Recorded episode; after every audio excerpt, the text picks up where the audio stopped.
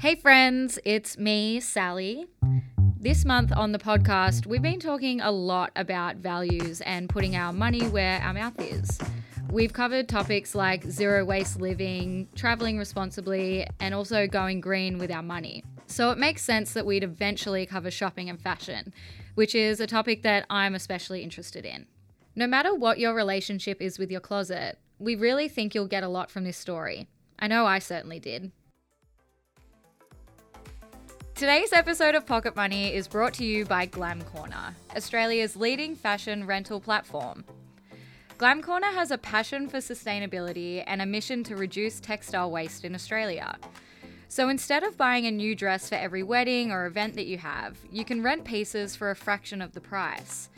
And we're talking high quality fashion labels here too, including Camilla, Zimmermann and Alice McCall, just to name a few. As a certified B Corp, Glam Corner believes protecting people and the planet is good business. To browse their collection and learn more, visit glamcorner.com.au. The fashion industry is one of the biggest in the world, and it isn't slowing down. Fast fashion is making it easier and cheaper for us to update our wardrobes than ever. I normally stick to the same kind of stores like Zara, Topshop, H&M, Zara from time to time. Nike, Adidas, Louis Vuitton, Burberry. If I can get discount codes, student discounts. Definitely sales, looking for the best bang for the buck. Plenty of us do it. Whether you're picking up bargains online on Black Friday and Boxing Day, shopping for a new outfit on High Street, or throwing away clothes that you've barely worn, most of us have contributed to the fast fashion trend in some way.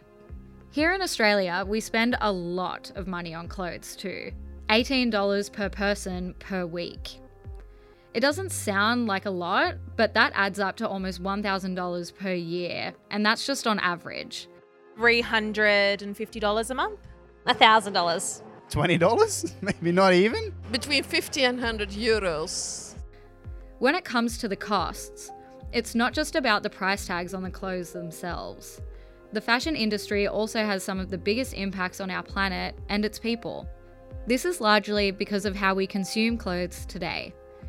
Globally, we now purchase about 80 billion new pieces of clothing every year. That's 400% more than we were consuming just 2 decades ago. Australia is the second largest consumer of new textiles, and we send 85% of what we wear to landfill. Today on Pocket Money, we're going to take a look at this complicated issue. And in the spirit of the podcast, we'll talk about ways we can make changes in our own lives and with our wallets that are easier than you think. We're treating fashion as if it was disposable, but fashion's not disposable. That's Claire Press.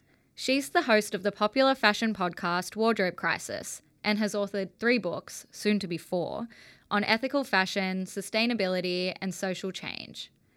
She also serves as the sustainability editor at large for Vogue Australia.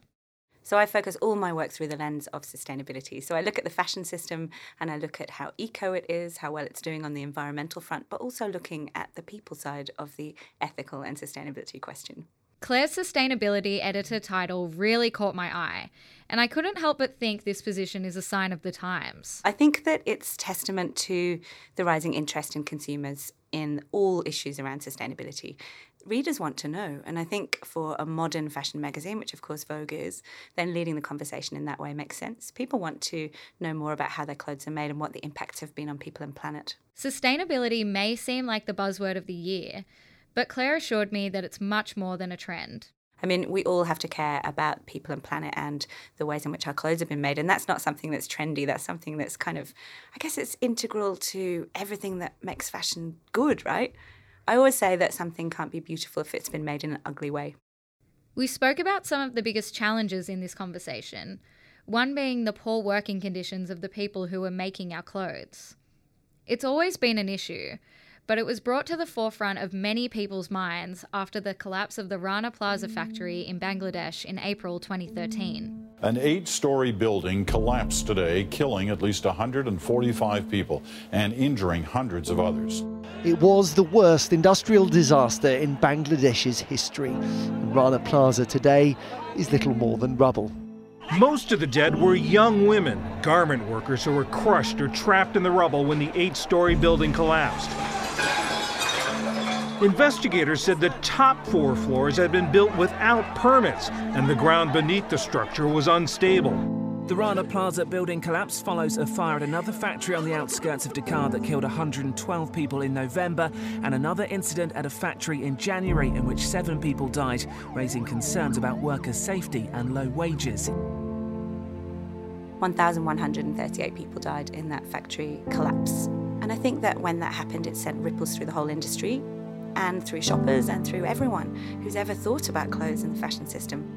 The disaster shocked a lot of people, but it also inspired a movement. It's called Fashion Revolution. They call themselves pro-fashion protesters who love fashion and want to see it become a force for good. Their mission is to unite people and the organisations to work together towards radically changing the way our clothes are sourced, produced and consumed, so that our clothing is made in a safe, clean and fair way.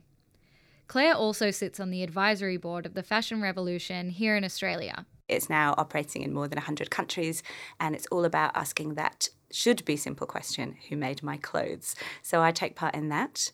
And that was actually one of the reasons why I started to work in this space. I'm not suggesting that we shouldn't be equally motivated by disasters or accidents that happen that involve smaller numbers of people. But when you look at more than 1,000 people dying for fashion, come on, no wonder people sat up and took notice.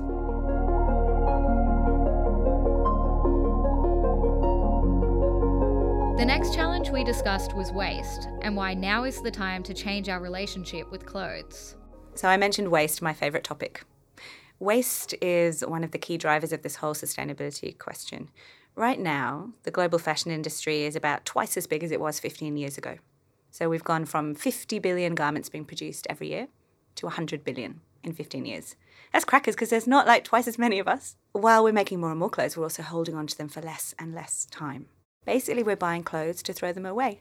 We're wearing them for maybe, I mean, the numbers vary and it's hard to pin them down, but it might be 4 times or 6 times. And then people are chucking them out. It's just bananas. Claire told me that 70% of the clothes that we wear are made from synthetic fibres. Think of materials like polyester and nylon, which will take a really long time to break down after they end up in landfill. It's basically plastic. We can't chuck it out. It doesn't disappear. There is no away. So when we look at this crazy fashion waste problem and this perfect storm of twice as many clothes, holding on to them for much less time, and then these things not, for the most part, being biodegradable. And even if they are, like if we're talking about cotton or wool, landfill conditions don't allow for these things to break down. So I think we've been sold a bit of a lie that fashion is disposable, that we can treat it like fast food, just consume it and then it's gone. And that's not true. There are impacts to this. And I think that now people are just waking up to it and they're starting to realise that it's not a very efficient system. It's a pretty complex and multi-layered problem. Before we even buy the clothes, they're produced in a way that hurts the environment. Then they eventually end up in landfill, and underneath it all, there's the welfare of the people who make our clothes half a world away.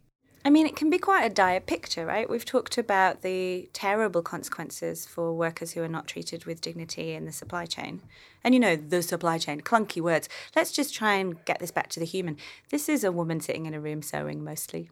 And mostly she's not paid a living wage and is toiling away for really long hours, sometimes being intimidated by the guy in the factory, and it is usually a guy in the factory, pressured to do more and more work faster and faster, to work very long hours and overtime for terrible money. And the outcome for her is not often so great. It's a harsh reality to come to terms with, but we need to think about the future of fashion with some hope and optimism.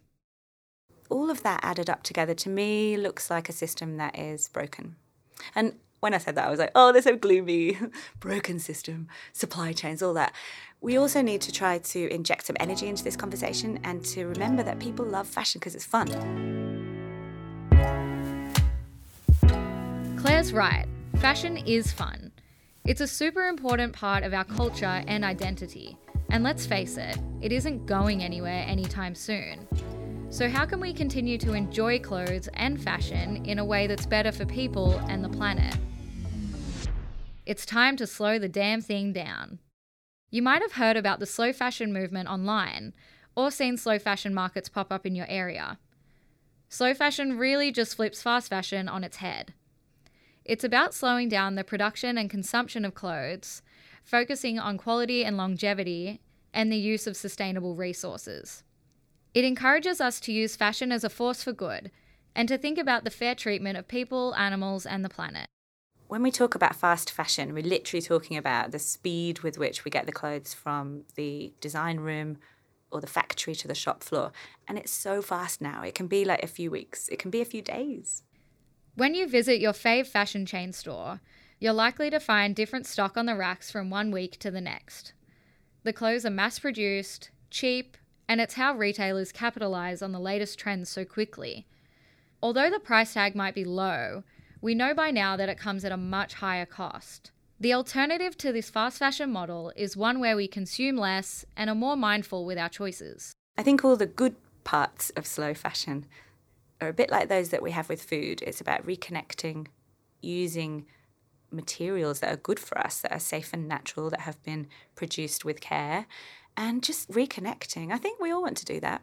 It doesn't seem that long ago that the year of fashion had 4 seasons and now it's infinite. You know, when I was a kid, because I'm so old, we didn't have that. We had spring, summer, autumn, winter. And maybe you get like a holiday highlight, woohoo, bikinis. But you didn't have all these shoulder seasons, which is fashion speak for the additional seasons. So now we have, I mean, they call them pre-fall, pre-pre-fall, come on. So resort, but then we can have pre-resort. It's just completely bonkers. It's basically just an excuse for the industry that's out of control to keep spewing out more and more stuff. The downside is that sustainable fashion has gotten a bit of a bad rap as being the more expensive option. We checked out Sydney's slow fashion market earlier this year, and when we asked a few of the shoppers what the biggest challenges are for them, the cost was a common theme. For people who are trying to buy it, it can be really, really expensive compared to what they're used to. It becomes hard to just afford a garment that's going to cost a day's wage. We've gone so far down this path of exploitation of the earth and the people that make the clothes that it's very hard to kind of backtrack and start remedying that situation. And it's hard to get people to understand that walking into a shop and being able to get the latest and greatest for $10 is not the way to go. Given some of the most popular brands fall under the fast fashion umbrella, it's arguably harder to find slow fashion alternatives as well. Luckily, there's an app for that. Good On You does the hard work of sifting through fashion brands to highlight businesses that have a focus on people, animals, and the planet. The UN Sustainable Development Goal of ensuring sustainable production and consumption patterns is at the heart of everything Good On You does, and it's even been endorsed by sustainable fashion pioneers, including my girl crush, Emma Watson. I spoke with Good On You co-founder Gordon Renouf about the app, how the rating systems work, and why it's so important for us as consumers to shop a little more mindfully. People use the app for two main things. They want to find out how their favourite brands impact on the issues they care about. So they can check, you know, the big brand that they wear a lot, and they can see what's it like on labour rights, what's it like on environment, how does it impact animals. But also they can discover new brands which are better aligned with their values and see if they are also aligned with their fashion style or their particular needs that they have in relation to clothing. But how do we know if a brand we're supporting is ethical? The first step towards sustainability, the first step towards ethical production is transparency. So the obligation is on the brand to tell their customers and other stakeholders exactly what they're doing in relation to climate change or chemical use or waste or worker safety or living wages or animal impacts. And so what we do is that we assess brands based on the information that is publicly available. You know, are they telling people where their factories are? Are they reporting on the percentage of employees who are getting a living wage? Are they disclosing climate change targets and reporting against them in ways which are generally accepted as valid?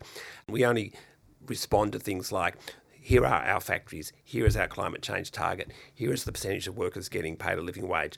In part because that's true information, and in part because if you say things like that and it's not true, then you're breaching the law. He also emphasised that we all need to focus on things that brands can be held accountable to, like actual targets for emissions and sourcing, not just the easy stuff, like using biodegradable packaging or recycling at the corporate headquarters.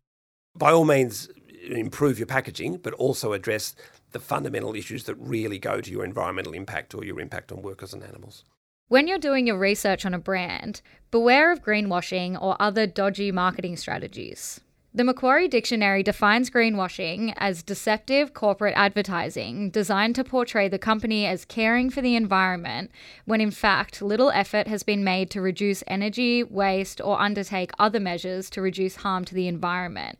Words like sustainability, ethical, and eco-friendly aren't regulated.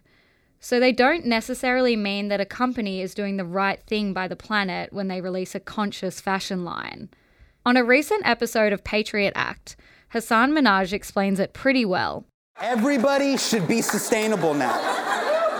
But sustainable has no legal definition. It's like when businesses talk about synergy or when Subway talks about meat. They use ambiguity to sell you the feeling of responsibility. If companies only look at their profits, fast fashion can be a tempting business model. If you're paying workers proper wages and you're complying with environmental regulations and doing more than that, it's going to cost you more as a company. So in some ways, you will expect properly made clothes to cost something more than the cheapest and nastiest fast fashion. On the consumer side, you do your part by thinking about the true cost of clothes. We can also compare the cost of clothes today to the cost of clothes 20 years ago. Clothes were way more expensive as a percentage of people's budget. So even well-made, slow fashion clothes now don't really cost any more than our clothes cost 20 years ago. Let me just pop in here to say, Good On You has a great blog full of articles and strategies like the ultimate guide to making your clothes last longer and how to shop vintage. These can help you get better value out of your fashion dollar. And as Gordon put it, stop supporting brands that really are at the bottom of the pack. If you think about your wardrobe as an investment, not only are you making a better decision for the environment and workers overseas, but also for your wallet. Yeah, there's this idea of cost per wear. If you buy something you're going to wear 30 times and it only costs 5 times what something that you're only going to wear once, it's actually 6 times cheaper to buy that item than to buy the one you can only wear once because it's so distinctive and on trend and it'll be unfashionable in 2 months' time. It's true. Investing in an ethically made garment from a local designer is likely to have a higher price tag than its fast fashion counterpart. But slow fashion encourages us to stop treating clothes as disposable, invest in more sustainable pieces, and overall spend less. Claire, who you'll remember from earlier, also made some interesting points about how we value our clothes and how fast fashion can end up being the more expensive option in the long run. I do think that we have trained ourselves as consumers to expect to pay too little. And we have to remember that someone always pays the price for too cheap. When I talk about necessities, that's a real thing. But is it necessary for me to run out and buy like the latest Gucci knockoff fast fashion frock? No, that's a choice. So if you are in the habit of like running out on a Saturday morning and spending, I don't know, $80 on 3 cheap things, maybe you could spend $80 on 1 good thing. It's kind of about changing the way we think about our clothes and our money, right? This includes the clothes we already own. That's why when Gordon told me about the 4 R's of slow fashion, I got pretty excited. Number 1, reduce. To reduce, obviously, is about quality. It's about less clothes, but better quality clothes, about clothes that are more your style rather than whatever style is being pushed on you by Instagram at the moment. Reusing is about restyling clothes, about wearing them in different ways, about swapping them with other people. Repairing is about obviously learning to fix clothes or getting friends with a repairer or buying from brands that will give you free repairs. There's a number of brands around now, things like jeans in particular, where they will repair your jeans. And then, of course, we've talked a lot already about resale, so going to the various sites and apps that will buy your clothes from you. These 4 R's are key. If you take anything from this story, remember these: reduce, reuse, repair, and resale. And you may be wondering, what about donating? It can play a role, but there are way more clothes being donated than are needed. Last year, the National Association of Charitable Recycling Organisations, which includes Vinnie's, Salvation Army, Lifeline, reported that they send 60,000 tonnes of unwanted items to landfill every year. And that's just here in Australia. The next time you're about to buy a new shirt, think about if you really need it. If you're Marie Kondoing your closet, maybe you can repair or repurpose those old clothes instead of tossing them away. You could even swap them with a friend or have a market sale and get some extra cash. Remember that slow fashion market we were at earlier?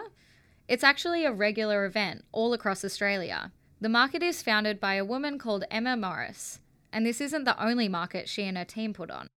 I also run another market called Round She Goes, which is a second-hand clothing event, and the Makers and Shakers, which is a locally made homewares and food market.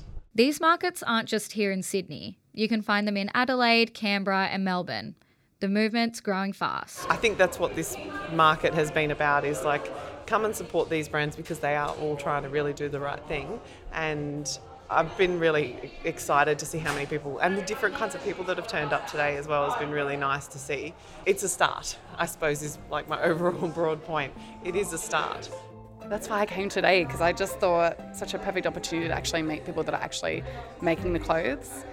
I think we're educating a lot more now, so the movement started. I do like to shop local. I try not to shop at any department stores, chain stores, etc. You can make a difference just by getting started. You'll never kind of find these ways to save money by not shopping so much if you don't have a bit of a think about why you shop so much.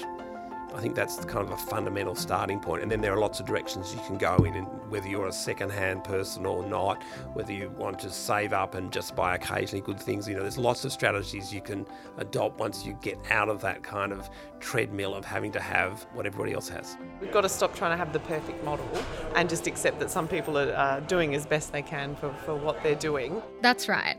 Although this is really heavy stuff, don't let that eco-anxiety get to you. It's easy to be overwhelmed by the magnitude of these problems, but you can make some small steps to help the cause. Small steps lead to bigger ones, and they can help us feel more motivated. I think overwhelm is real, so if you're faced with too much of this stuff, it can lead to inaction. And I think one of the key things is to find your people. It's really hard to fight all this stuff on your own, but if you can find a group to join, like I joined Fashion Revolution at the start of my sustainability quest, if you can find a local group that fights the cause that you're particularly thinking about, whether it is like beating plastic pollution or trying to solve climate change, that's the first place to go. You can find them online, but they're best in real life. Think about the person who made your clothes, how they were made, what it took to produce them, and when you foster that connection, I just think that you look after them a lot more and you get more joy out of them, and you can also beat the overwhelm too. You can become your own eco-warrior. I think you should.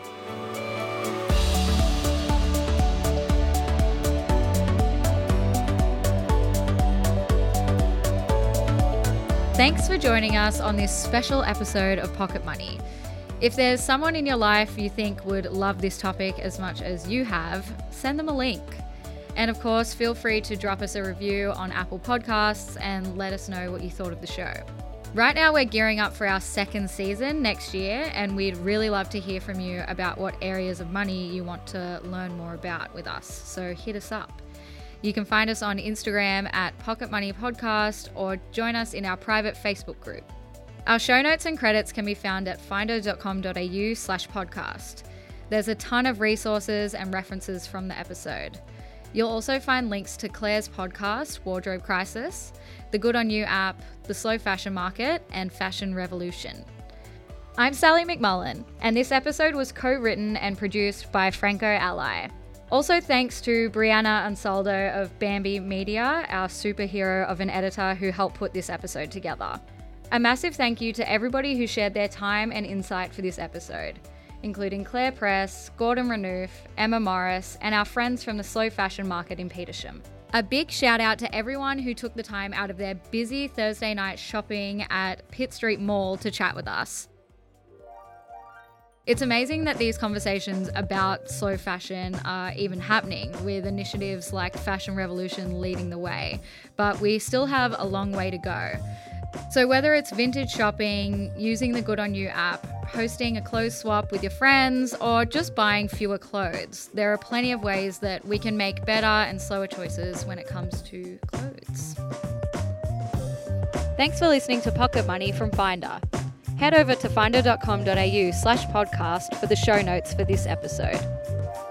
The Finder podcast is intended to provide you with tips, tools, and strategies that will help you make better decisions. Although we're licensed and authorised, we don't provide financial advice. So please consider your own situation or get advice before making any decisions based on anything in our show. Thanks for listening.